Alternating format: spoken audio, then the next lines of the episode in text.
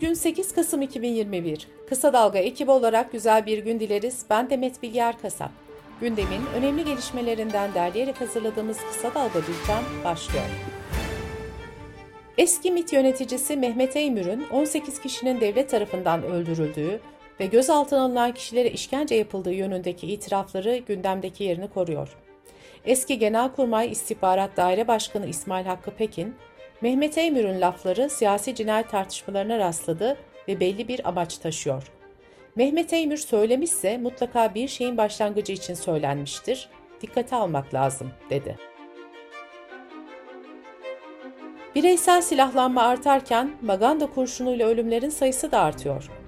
İstanbul Avcılar'da trafikte magandanın rastgele ateşlediği silahtan çıkan kurşun, seyir halindeki başka bir otomobilde bulunan dört kişiden ikisine isabet etti.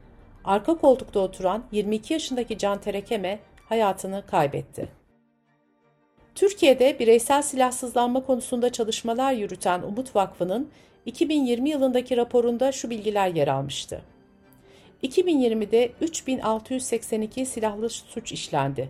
Bunların %85'i ateşli silahlarla işlendi. Silahlı şiddet 2015'ten bu yana %69 arttı.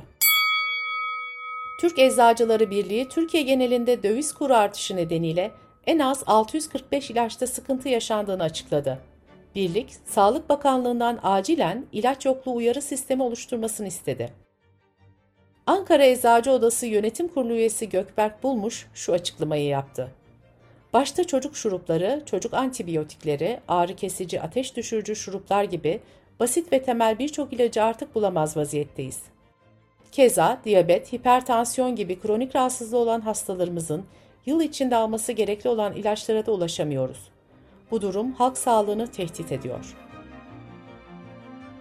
Türkiye Barolar Birliği'nin 4-5 Aralık tarihinde Ankara'da yapılacak genel kurulunda mevcut başkan Metin Feyzoğlu'nun karşısına çıkacak isim belli oldu.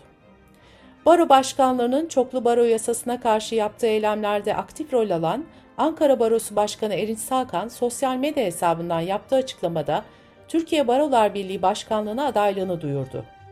Bu arada baro başkanlarının önceki gün yaptığı toplantıda 50'den fazla baronun Erinç Sakan'ı destekleyeceği belirtildi. İstanbul Büyükşehir Belediyesi'nin düzenlediği 43. En Kolay İstanbul Maratonu dün yapıldı.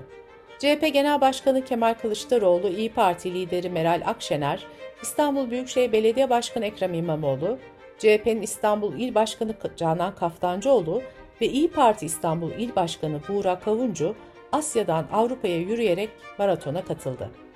Kılıçdaroğlu'nun göğüs numarasının 1923, Akşener'in ise 2023 olması dikkat çekti.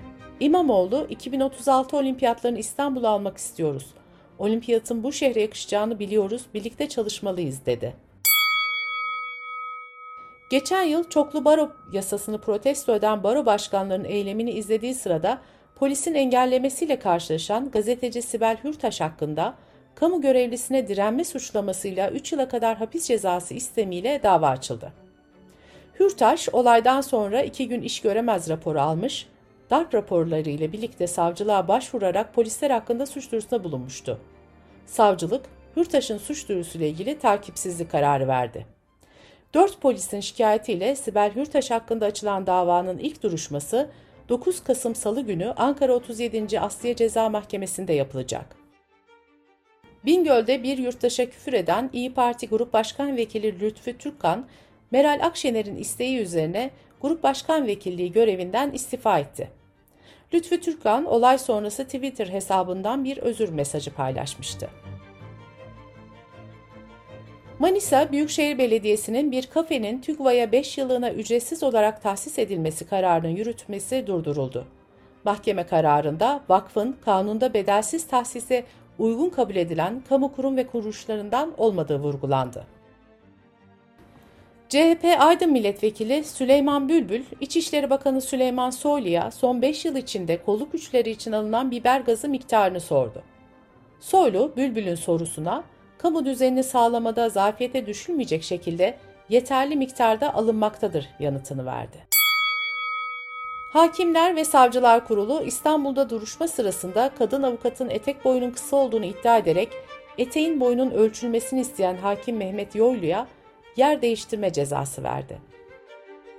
30 yıl önce 50 metreden su çıkan Trakya'da yeraltı sularının %85'i tükendi.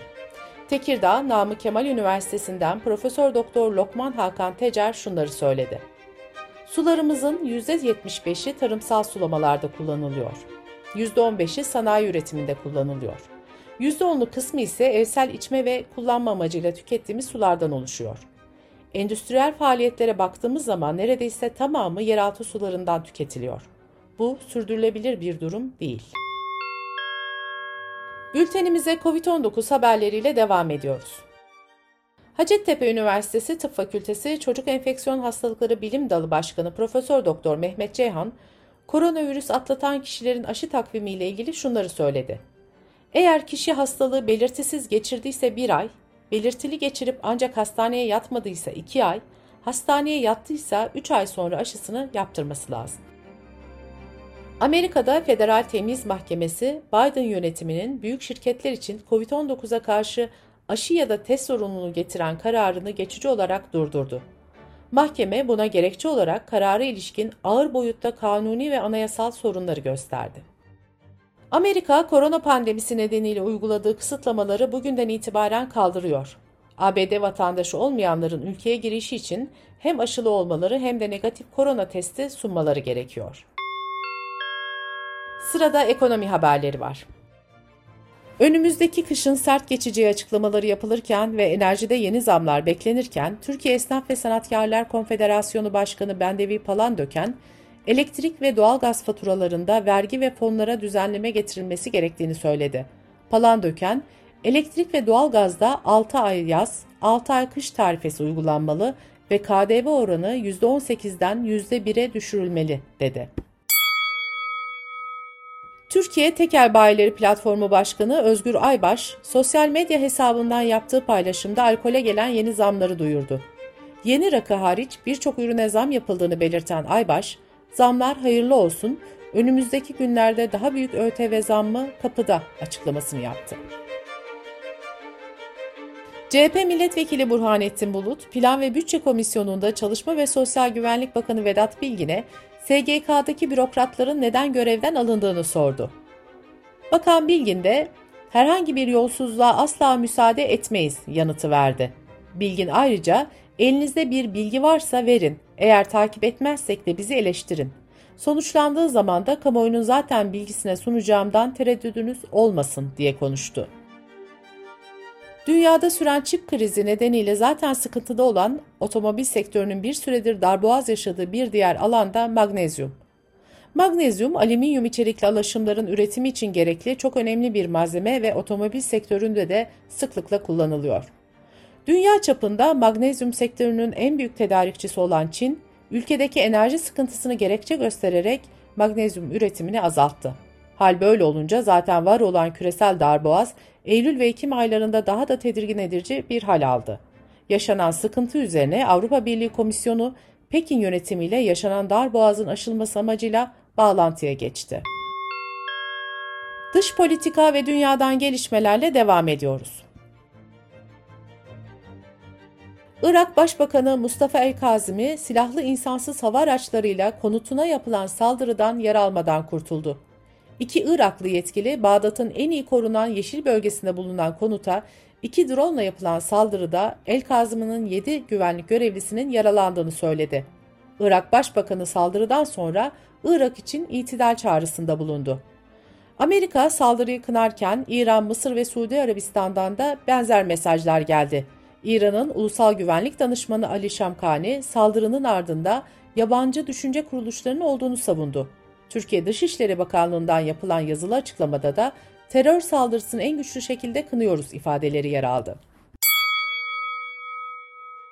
Birleşmiş Milletler İklim Konferansı COP26'nın yapıldığı Glasgow'da 6 Kasım'da ve aynı gün dünyanın birçok ülkesinde binlerce protestocu küresel ısınmaya karşı daha cesur adımlar atılması için çağrıda bulundu. Glasgow'da geçen pazartesi gününden beri devam eden zirveye yaklaşık 200 ülkeden heyetler katılıyor. Konferansta küresel ısınmanın en fazla 1,5 ila 2 derece arasında tutulması yönündeki Paris Anlaşması hedefine ulaşılması için atılması gereken adımlar ele alınıyor. Dünyaya dönüş hazırlıkları yapan Uluslararası Uzay İstasyonu'ndaki 4 astronot beklenmedik bir sorunla karşılaştı. Astronotlar arıza sebebiyle kapsüldeki tuvaleti dönüş yolculuğu boyunca kullanamayacak. Astronotların 20 saatlik bir yolculuğun ardından bugün dünyaya dönmesi bekleniyor. Bültenimizi kısa dalgadan bir öneriyle bitiriyoruz. Rengin Arslan Ne Nasıl programında F-16 ve F-35'leri S-400'lere ele alıyor. Amerika merkezli Washington Enstitüsü'nden yazar, tarihçi ve analist Soner Çağatay, benim öngörüm şu, Beyaz Saray bu meselenin artık daha fazla büyümesini istemiyor. Cumhurbaşkanı Erdoğan da Amerika ile iyi geçinmek istediği için özellikle piyasalara güven vermek açısından bu konuda meselenin büyümesini istemiyor. Dolayısıyla iki tarafta meseleyi büyütmeyecek adımlar atacak. Türkiye muhtemelen bu sistemi fişe takmayacak, Beyaz Saray'da yeni yaptırımlara müsaade etmeyecek dedi. Rengin Arslan'ın programının tamamını kısa dalga.net adresimizden ve podcast platformlarından dinleyebilirsiniz. Gözünüz kulağınız bizde olsun. Kısa Dalga Medya.